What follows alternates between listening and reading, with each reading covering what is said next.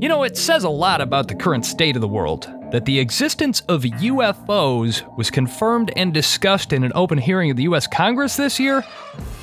And somehow that may not even make the top five list of 2023 news stories. The committee heard testimony from three witnesses today. One was a former Navy commander, one was a former Navy pilot.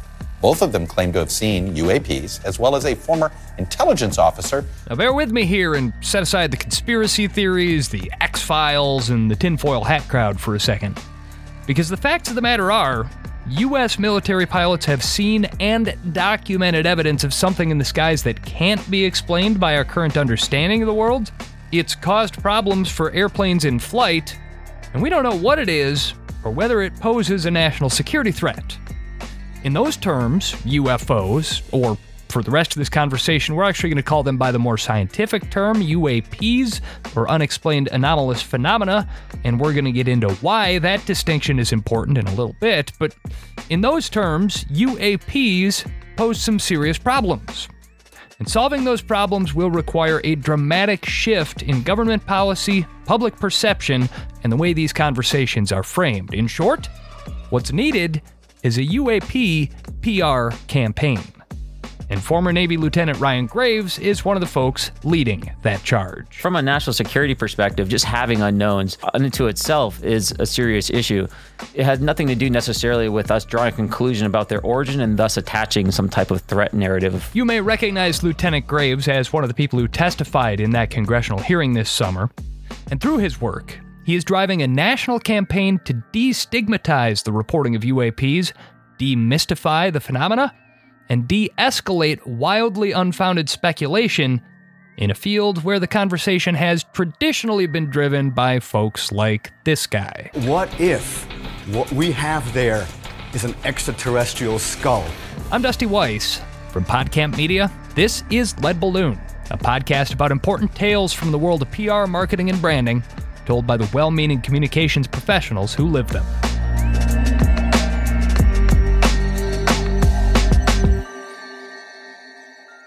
Thank you for tuning in. Make sure to follow Lead Balloon in your favorite podcast app, and I am currently conducting a listener survey to help me chart the future of the show.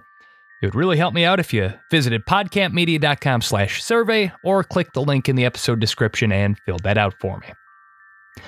You know, I launched this show to explore the stories and topics on the bleeding edge of the strategic communication world because it's on the edge where I think that we have the most room for learning and growth. And our guest today is certainly no exception to that. He's leading a strategic communication campaign and more about a topic that would have gotten you kicked out of most serious circles even just 30 years ago. Former Navy Lieutenant Ryan Graves is an F 18 pilot with more than a decade of experience behind the stick of perhaps the greatest fighter jet in history. He served tours in support of Operation Enduring Freedom and Operation Inherent Resolve, He's also the first active duty pilot to come forward publicly about UAP sightings.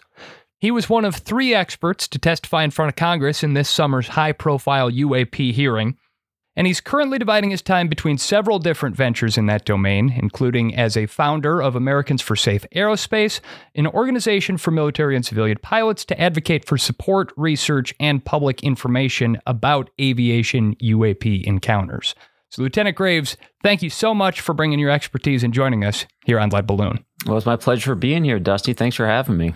I got to start, Lieutenant Graves, by saying this is not a podcast about the paranormal. This is not an aviation show. This is a show about communicating strategically, about shaping public opinion, and driving the discourse on important topics of global interest. And that's why I think that your story is so riveting, frankly, because you didn't set out to titillate or scare or amuse the American populace. You're not trying to convince anyone to believe in little green men. In a very matter of fact way, you and your colleagues have identified a problem and want to get real about finding a solution for that problem. So, what is the problem from your perspective, and why should we be paying attention? Really, the problem's pretty simple. There are things that are in our skies that because they are something that we just truly don't understand or whether our systems are just not capable of it, we don't know what they are. We can identify them as something that's physical. That's something that we have to worry about as a matter of aviation safety. We also don't know where they're coming from. So they also represent a potential strategic threat. Is this an adversary? Is this something that our systems are showing as an example of degraded performance? Or is this something that is in another category, something totally unknown? And all those different things are just options, potential conclusions that we could reach. But where we are right now is essentially we are at a point where we know there are things that are unidentified. Our government, the Pentagon, has admitted that. And right now we're in a state of data collection. Now, in a lot of ways, 2023 has been a banner year for UAP data collection and its profile in the American psyche, starting with the detection and eventual shoot down of a Chinese spy balloon that transversed the continent, along with three other high altitude objects in just a span of a couple of weeks early in the year. Media coverage and even the White House press secretary may have made light of it at the time. There is no, again, no indication of aliens or extraterrestrial activity with these recent takedowns. Uh, and it was important for us to say that from here because we've been hearing a lot about it. But for the vast majority of Americans, the spy balloon was the first exposure they had had in a long time to the idea that our territorial airspace is really, really big and it's impossible to control let alone know everything about an airspace that big, even with the most sophisticated modern technology.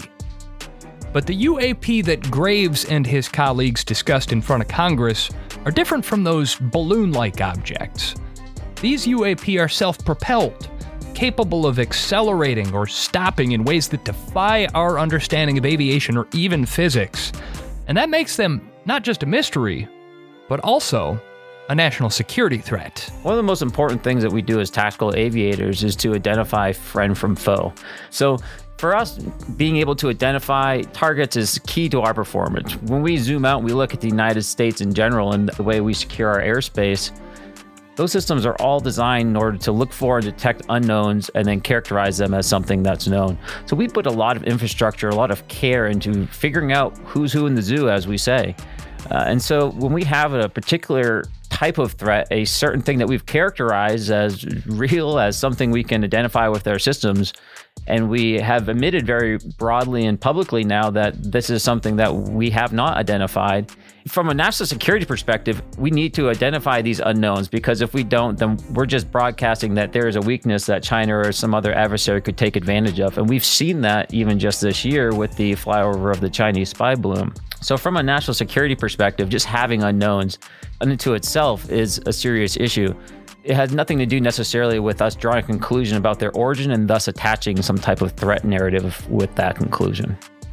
One of the most common reactions to Ryan's message is well, if this is such a threat, then why haven't we heard about it from more credible sources? Navy pilots are a pretty even keeled bunch, after all, but Lieutenant Graves is the first to come forward publicly about the repeated encounters he and his squadmates had with UAP during his time flying over the U.S. eastern seaboard about a decade ago.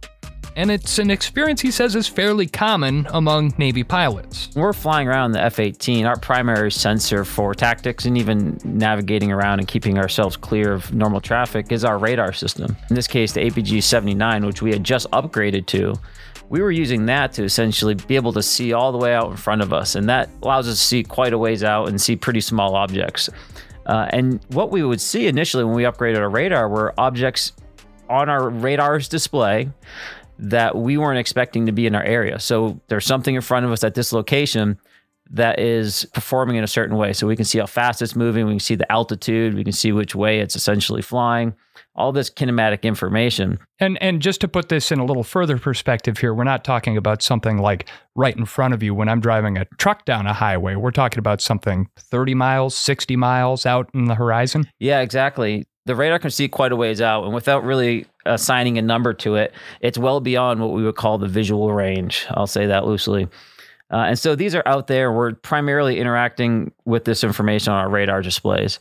And so that's when we first noticed there was a problem. Eventually, as we flew near these objects with our radars locked onto them, our advanced targeting forward looking infrared system, or AT FLIR, which is essentially an electro optical system that has normal camera like qualities as well as being able to see in the infrared range. And when we got close enough, we would actually be able to physically see an object on that camera system what we were seeing, at least what I saw, was what looked like a single source of IR energy coming from that point. So, IR energy, putting that in layman's terms, it's a source of heat, or rather, a differentiation in the temperature from the rest of the environment. Yeah? Correct. Both are generally accurate. And what you described in the latter explanation is how our sensor essentially works on the screen. It's not going to only show heat, it's going to show the background temperature as well as the objects that are relative hot or cold to that object. These objects were presenting either hot or cold, depending on the scenario. My personal experience, I was often seeing them cold. Once we got it on that FLIR system, that's when it really confirmed to us that that was a physical object, that that was something that we truly had to respect from a safety standpoint. So eventually we would try to see these with our own eyeballs. So we're continuing to fly in. We picked it up with our radar. We picked it up with our FLIR system. Next, we're starting to get what we call a screaming tone in our ear. And what that is, is our short range missile that's on our wingtip with its sensor on it is now acquiring this target that we've locked onto and it's providing a good lock and a good tone on that object. So it's now a third sensor providing uh, correlation to this target. And then we would come into this object, we'd slow down and we'd be trying to look up at it as we approach it now all this information I described from my radar, from my FLIR, from my weapon systems, this information is now being projected onto my visor. So as I look out into the world, it's saying, hey, here's where we're locked up. Here's where you should be seeing the object as I fly up. And yet, even with all our sensors telling us where to look, we couldn't see the objects. In Navy parlance, when a plane flies in the same section of sky as another object on radar, they call that a merge. And while Ryan experienced repeated merges with these unknown sensor phenomena, he never saw anything with his own eyes. I was only able to acquire it through the sensors. I would come up to the merges and I would not be able to see them much like I just described. And that was essentially the status quo for maybe the next several weeks as this issue continued we began to simply just stay away from the objects. We would go to a new sub training area in our working areas if one was in that area. And eventually, about three weeks after, we had our first near midair with one of these objects. It was an unexpected close pass. That's different than us going up to emerge purposefully in order to examine it. This was totally an unknown to the pilot at the time. And what happened was two aircraft from my squadron with four people total essentially the two aircraft are flying side by side up to uh, the working areas and they climb up.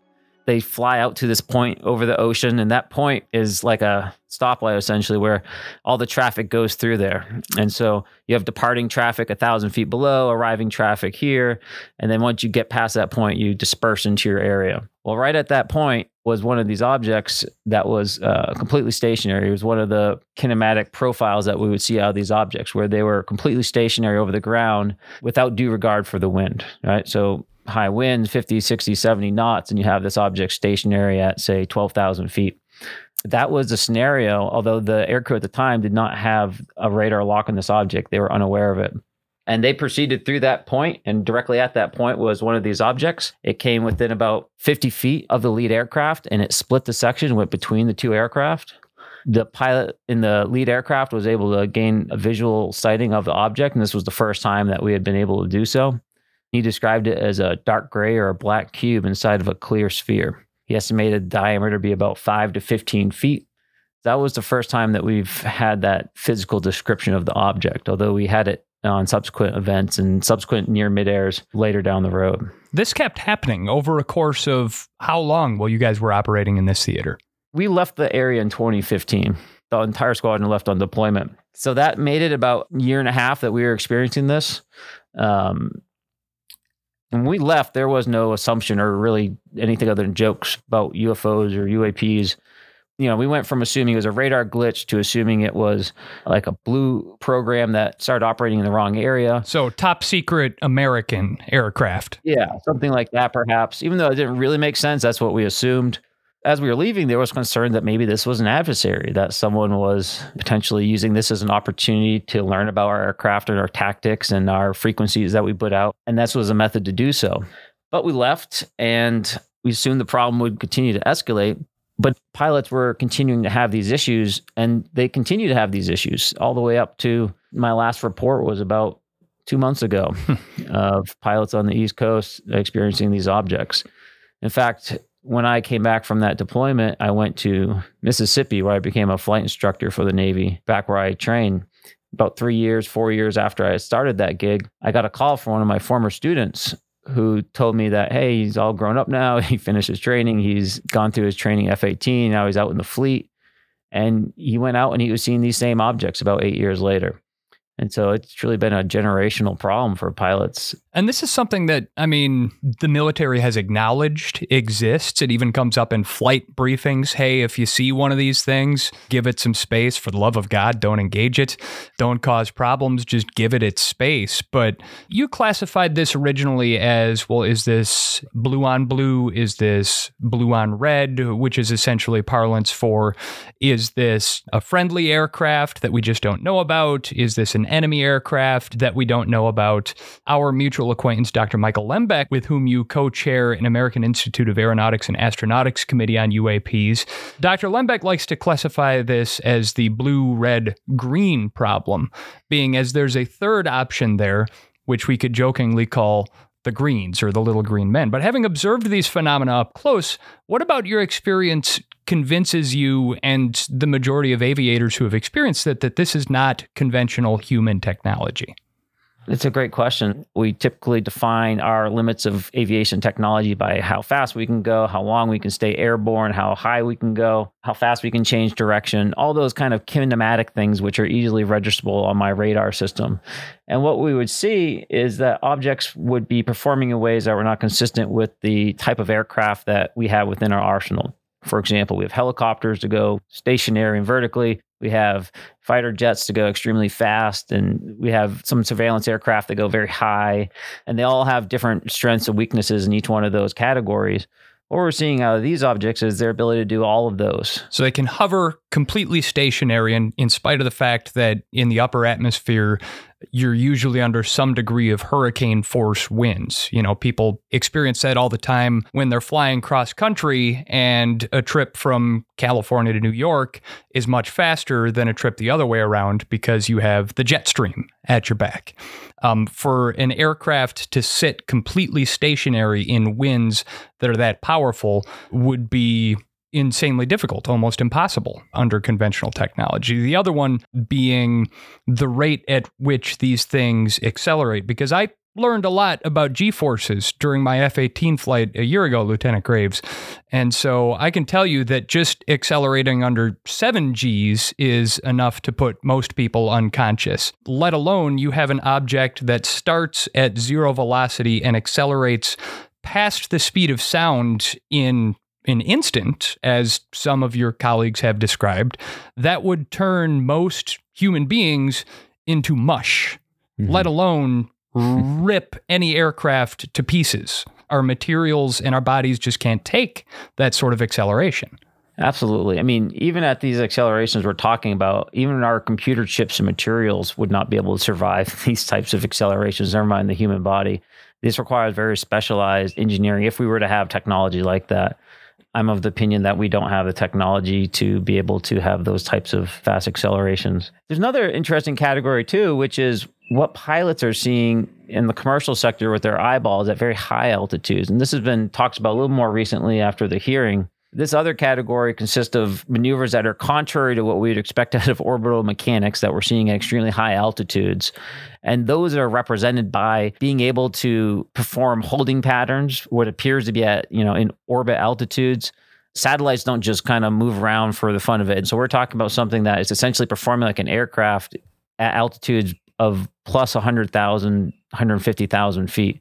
So that's a totally different class of potential characteristics that define why that's different than what we would expect to see in that low Earth orbit regime that we're starting to see objects as well. Yeah, beyond just defying the technology available to us at this time, essentially defying physics, which I think is probably a big part of the problem that you have when you're communicating to the general public about this. Do you get that a lot when you're talking about these flight characteristics and people's eyes just kind of glaze over? Because I would posit that the average member of the public, American or otherwise, does not have a very good grasp of physics or flight characteristics or the technology and forces that make these things possible. Yeah. So, I mean, like you said, your, your podcast is about communication at its core, engaging on that front. And, you know, to answer your question, I don't engage on the level of detail on a regular basis that I just did with you. Because to your point, that's not what people necessarily care about. People are interested in the fact that pilots don't feel comfortable reporting this. They hear that pilots that want to report it don't have a mechanism to. And they feel uncomfortable that this could lead to gaps in our national security and our domain awareness. That I think really resonates with people because when you talk about that subject in that way, they're able to relate to it in a way that, you know, has an emotional connection with them versus just details they might not have any interest with. Lieutenant Graves touches on the paradox here that vexes many science communicators. Most science is indistinguishable from magic to the vast majority of the population, so to the layman, it seems equally impossible for an airplane to stay up in the air as it is for a UAP to go straight from sea level to the same altitude as the space station in a matter of seconds. Science can tell you why an airplane flies. But the very brightest scientific minds on Earth scratch their heads at the reports from these pilots and say, that is indistinguishable from magic to me. So, coming up after the break, identifying with something that has been stigmatized as crazy or controversial or the realm of loonies, that's the stigma that stops pilots from sticking their neck up and saying, yes, this could be a safety issue. Yes, this could be a national security issue. What made Ryan go public with his story in this atmosphere? And how Americans for Safe Aerospace and other groups have worked to shift the conversation away from the realm of loonies and to a science based approach of data collection and policy reform. That's coming up in a moment here on Lead Balloon.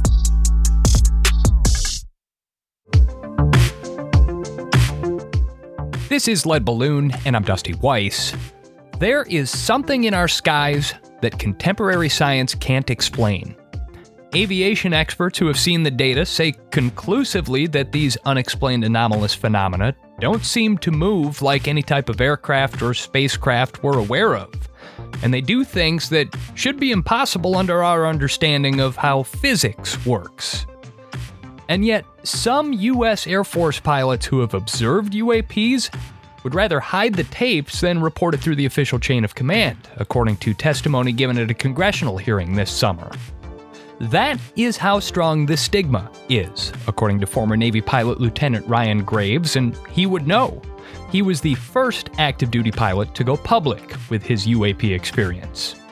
Now, as the founder of Americans for Safe Aerospace, he's driving a publicity and influence campaign aimed at encouraging pilots to report their encounters to the government and urging the government to then make those data available so we can suss out what threat these UAP might pose to aviation and national security.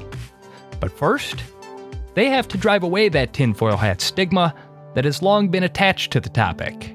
For commercial pilots, I think it really comes down to the fact that they just don't want to stick their neck up. There has been historical incidents of pilots having professional repercussions for discussing these types of events, and that you know those have been documented. What sort of repercussions? Well, there's there's an instance with a Japan airline flight where there was an object that was detected for I believe 40 to 45 minutes around and in front of this airline. NORAD was actually activated to intercept and to respond to this event. And afterwards, the pilot, who was actually a Japanese pilot of that flight, lost his medical certificate for, I think, four or six years afterwards, after reporting it to his chain of command. He eventually got it back after that time period, but it was a direct result of that sighting and his reporting of it. Your reputation, your flight hours, your physical and mental health define your ability to operate in that environment. And so identifying with something that has been stigmatized as crazy or controversial or the realm of loonies that's the stigma that you know stops pilots from sticking their neck up and saying yes this could be a safety issue. Yes this could be a national security issue. We're seeing objects. We're trained. A lot of us are former military and almost all of them i would venture guess are patriots and they're seeing objects and they're afraid to report it. And that's i think a wasted opportunity to take advantage of some of our best observers. All right. Yeah. You decided to go public in 2017, and this was after the New York Times published three videos taken from U.S. Navy gun cameras. What was it that pushed you over the edge?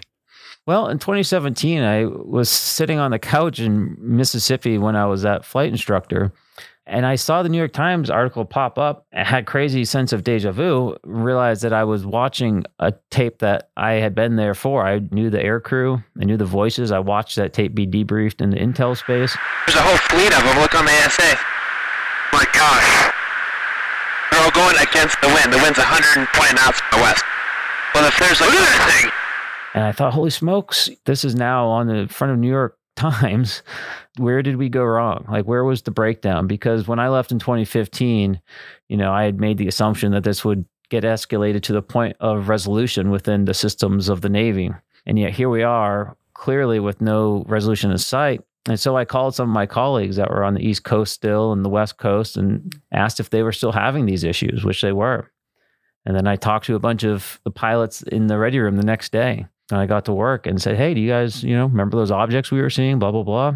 And, you know, they all immediately remembered it. So I said, Hey, this clearly is not getting resolved through the systems of the Navy. I feel like I need to do something in order to try to help resolve this or at least mitigate this issue for the pilots that are still flying over there. And so I reached out and I said, Hey, I can tell you more about what was on the video because I was there. When you hear them talk about formation of objects, you talk about the situational awareness page. Happy to share it with you. I won't tell you anything classified, of course, but I didn't know where that was going to go, but I just thought maybe I could help in some small way. I didn't expect it to lead me to where I am today, but that's how it started. You might remember the New York Times first broke the story in December of 2017 with three leaked Navy videos of UAP in action, including the one that Ryan recognized from his own squad.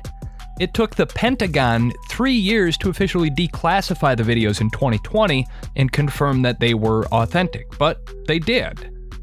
During that time, however, there was no rush among Ryan's aviation peers to go public with their stories, but behind the scenes, the tides were turning. When I started speaking to the Senate Armed Service Committee in DC and the Senate Select Committee on Intelligence, the Senate, and when I started talking to New York Times in 2018 timeframe, I did reach out to pilots in my network to say, hey, I'm doing this. I'm talking to New York Times right now. I'm talking to these people and here's what I told them. And I need someone to stand up and validate what I've said. So would you care sharing your stories? And that's what they did. So they spoke to New York Times off the record. They spoke to the Senate Armed Services Committee as well. And they went back to their active duty lives and continue to live so privately. As the face of the movement for transparency and disclosure, Ryan has had to be especially conscious of how he's perceived if his mission is going to be taken seriously. And as with so many topics that we address as strategic communicators, terminology and language are everything. Most, if not all of the stigma is associated with an assumption that people have when they engage the conversation. They have an assumption that there is a conclusion if you say it's a UFO or a UAP, a conclusion about where it is or what it is or where it's from. And so, really, it's about just avoiding that conversation about conclusions. And people don't realize they're jumping to it. So it's a hidden assumption people have. They'll scoff when they hear the word UFO, when, of course, objectively, it's an unidentified flying object. Whereas our culture and our society has molded us to immediately believe that anything unidentified is associated with aliens from another planet.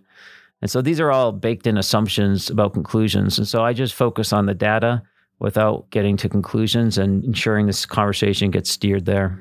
Even the term unidentified flying object makes some assumptions because based on our current understanding of flight, to call these flying objects is completely erroneous. Flight involves forward propulsion of some kind. Flight involves lift generated by the movement of air over a wing.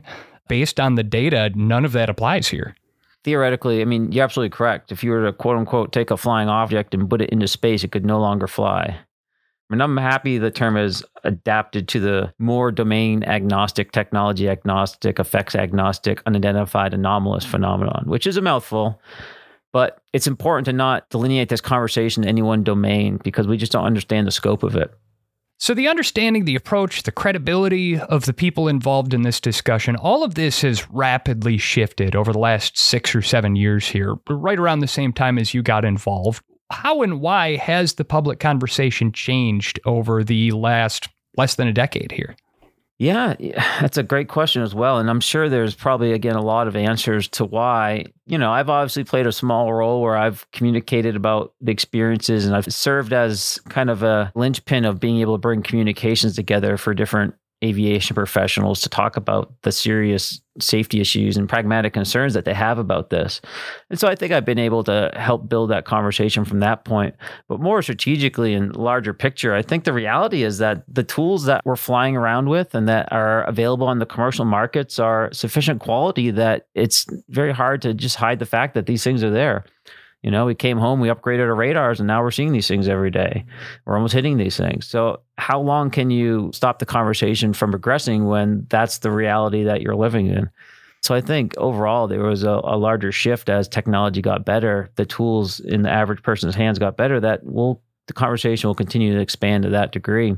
I'm sure there's a million other different reasons and players and motivations and stories associated with all of that. I'm sure that we'll learn about over the next 50 years or so, perhaps. Even just over the last year, I mean, a little less than a year ago, we saw almost nonstop news coverage of all of these high altitude objects, the Chinese spy balloons, the shoot downs.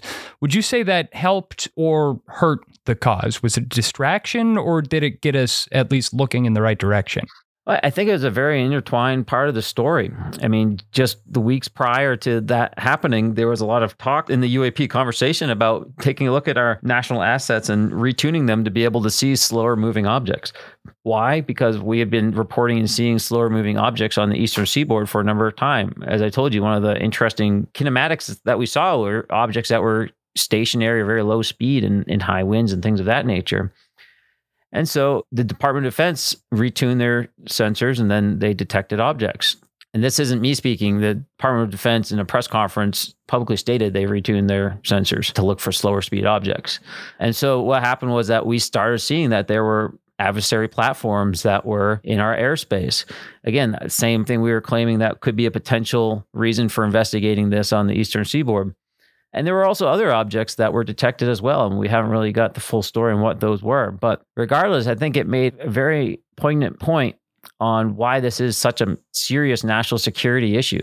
Why we can't ignore these these sightings. Why we can't just say, "Oh, well, that's a balloon," or "That's you know that's not something we care about," or we we can just let that be unknown. The consequences are pretty dire. It's a pretty high stakes game when we talk about the security of our borders and our airspace. What about the media coverage, not just of the Chinese spy balloon, but also the media coverage that followed up the hearing in July that you were a part of. Has it helped or hurt the cause? The media has been an interesting challenge in this conversation, although it has matured significantly over the past five to eight years. I don't know how many times I've started an interview with X Files themes playing on the intro, and we don't see that anymore we see reporters going around asking every member of the Senate what they think of the UAP hearings. There's conversations from AOC about government transparency and spending and lack of accountability. We have folks on the other side of the aisle that are talking about whether there are legal contracts and whether there's, you know, real pragmatic concerns for our Congress people to be looking into. These are where the conversation has shifted within, at least in the halls of government. I think the media will be catching up to with the hearings and with the way the conversations develop developing in the halls of Congress, I think that that trend of improvement will continue. Gradually, we've seen other pilots like Ryan begin to come forward with their stories. If you watch this summer's congressional hearing, you're familiar with Navy Commander David Fravor, a pilot like Ryan whose team experienced its own UAP encounters while flying off the coast of Southern California in 2004. All four of us looked down a small, saw white tic tac object with a longitudinal axis pointing north south and moving very abruptly over the water like a ping pong ball. There were no rotors, no rotor wash, or any sign of visible control surfaces like wings. As we pulled nose onto the object within about a half mile of it, it rapidly accelerated in front of us and disappeared. Our wingmen, roughly 8,000 feet above us, lost contact also. So as you started to turn back towards the east, the controller came up and said, Sir, you're not going to believe this, but that thing is at your CAP point, roughly 60 miles away in less than a minute. You can calculate the speed. His experience was also documented in one of the three videos declassified by the Pentagon. And one of the most telling statements that Fravor made during the July hearing was that he actually had no interest in being there. I was pestered uh, by a friend And I asked why, and he said, You're the one person that they can't discredit, and you'll add credibility to the New York Times article. And so after about six times, I said, Okay. There is just nothing so credible as a witness to the unexplained who has to be guilted into sharing his story publicly. Institutions have begun to take the matter more seriously as well. NASA convened a work group releasing its first inconclusive report earlier this fall. And the American Institute of Aeronautics and Astronautics, the professional society for engineers who build airplanes and rockets with 30,000 members globally, has established an outreach committee with the stated objective of improving aerospace safety by enhancing scientific knowledge of and mitigating barriers to the study of UAP. Ryan co chairs that committee and says all these combined efforts are beginning to get results. There's progress that's being made. One, there's the All Domain Anomaly Resolution Office, which has been established within the Pentagon, and they're intending to serve as a whole of government approach to this topic. With that, they are holding the hammer on expanding the reporting that the Navy has been doing to other service branches and ultimately, I believe, to the rest of the Department of Defense. And so, again, we started with no reporting on this issue, with small trickle reporting through the Navy, now with a dedicated program office that will be instituting service wide reporting on this issue. And so that just gives you a little perspective of how things have progressed on the military side of things. On the commercial side of things, recently we've had NASA get into the game. They've announced at the conclusion of their report that they're standing up a UAP program office at NASA and assigning a UAP head of research. Their goal is to be able to better collect data on this and be able to evaluate and characterize what these objects are. With that, they also recommended the use of the Aviation Safety Reporting System, which is a NASA owned aviation safety reporting mechanism for commercial pilots to be able to report issues. They're going to be modifying that system to be able to accommodate UAP reports so they can start collecting reports from pilots through that. And that was their recommendation. So we're seeing uh, increased support for commercial pilots to be able to report this. What I'm hoping to see is there be a cultural change within the commercial airlines to allow this reporting to really foster and grow. I believe I'm seeing the start of that with the communications I'm having within the airlines now. I'm hearing this information being communicated to their command centers. I hear this being communicated on a much more regular basis to ATC control. So we've seen tremendous progress on both the military and the commercial aviation safety front. Now, looking forward, we have what's, I believe, being called the 2023 Disclosure Act, which is about 60 pages of amendment in the National Defense Authorization Act of 2024. At its core, what this bill will do is serve as a mechanism to declassify information within the government that's related to UAP. It appoints a nine person committee that will be appointed by the president and congressionally confirmed and it will also assign a presumption of disclosure to all UAP material within the government. And this board will make an assessment of each of those pieces of material to determine whether they can or cannot be released for national security concerns. And so when we look forward, we should expect that the information that is ending up at AARO will eventually make its way, or at least a large majority of it, to the public through this release mechanism should they get signed into law this winter. Americans for Safe Aerospace, the organization that you founded to advocate for destigmatization, transparency, and more UAP reporting. That organization now has nationwide, what, 5,000 members? Do I have my math right on that? 10,000 as of last update, believe it or not. Yeah. You guys did well in the aftermath of the congressional hearings. My goodness. So now 10,000 members. Can you speak to the membership a little bit more? We have a few categories of membership. So the 10,000 number is our general membership, and anyone can join that. They can go to safeaerospace.org. They don't have to put in a zip code, but we encourage people to do if they are from the United States because that will enable us to share that information with their representatives in Congress when we go to communicate to them to let them know that your constituents do actually care about this issue. We also have an advisory board where we have thought leaders from academia, from industry, from policy side in DC, communications, and even all the way to the UAP issue. The UAP task force former director is one of our advisors as well. And so we've built out what we think is a smart cross section of expertise of folks that are inside out. They're inside of industry. They're professionals that haven't been engaging with this conversation for the most part in any real professional sense, but they are now kind of stepping out to the plate to be able to provide their professional expertise to this problem. And then we have another cohort, which is our pilot leadership group, which is a collection of pilots that have stepped forward to put their name behind this conversation, to serve as advocates in this conversation as we move forward. You know, Ryan, I've always considered myself a pretty curious person. I think that curiosity is an important part of storytelling, and I think that storytelling is an essential skill for strategic communicators. But I also think that curiosity is just one of those essential parts of what makes us human beings. And so I find it a little bit baffling and maybe even a little bit enraging that the government impulse as it regards UAPs has always been well, we need to classify this and keep it locked away from the public. And frankly, the public's impulse has largely been eh, I'm not really interested in all that stuff.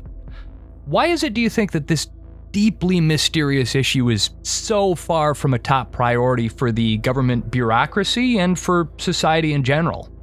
Wow, we got a lot of problems right now. Maybe that's that's one reason. And you know, much like in aviation, you got to work on the closest alligator to the canoe. If this is something that's been around for a while and represents something that much larger than us, then you know we probably have more present small concerns that are relevant to us, perhaps. And that's just you know I can't I can't imagine that's the truth, but like that's just one way of perhaps rationalizing it. I think that there's something to that. I think that as human beings, we don't like problems that make us seem small and insignificant in scale. And I think that most people see a problem like that and say, mm, just not interested. I'll just say I've had this theory where a lot of times I'll engage with people or I hear the question, why should I care? Or why do I care?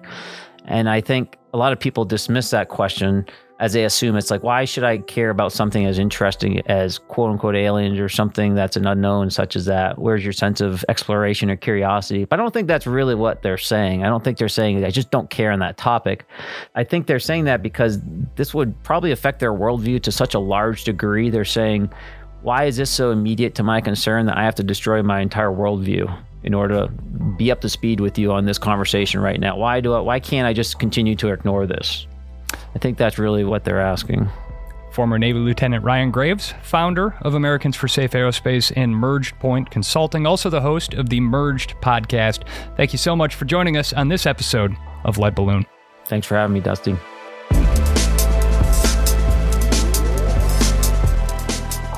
And just last week, the Pentagon's All Domain Anomaly Resolution Office, or AARO, released its latest report. It's currently looking into more than 800 UAP reports it's received, some dating back decades, but nearly 300 from just the last year alone. Only about 100 are from civilian pilots, the rest from military personnel. And AARO reports that most of these can be explained away as equipment inadequacy, in air and perception balloons, drones, debris, but about 5% of them are just plumb inexplicable. I'd be remiss here if I didn't also thank Dr. Michael Lembeck, who introduced me to Lieutenant Graves and serves as his co chair on the AIAA UAP Integration and Outreach Committee. Try saying that five times fast. Lead Balloon is produced by PodCamp Media, where we provide branded podcast production services for businesses. Our podcast studios are located in the heart of beautiful downtown Milwaukee, Wisconsin, but we work with brands all over North America. PodCampMedia.com I was the writer and story editor for this episode, Emily Kasinger, the dialogue editor, and music for this episode by Ghost Beats, the Europa Proto Harmonic Symphony Orchestra, and St. Nullum. So until the next time, folks, thanks for listening. I'm Dusty Weiss.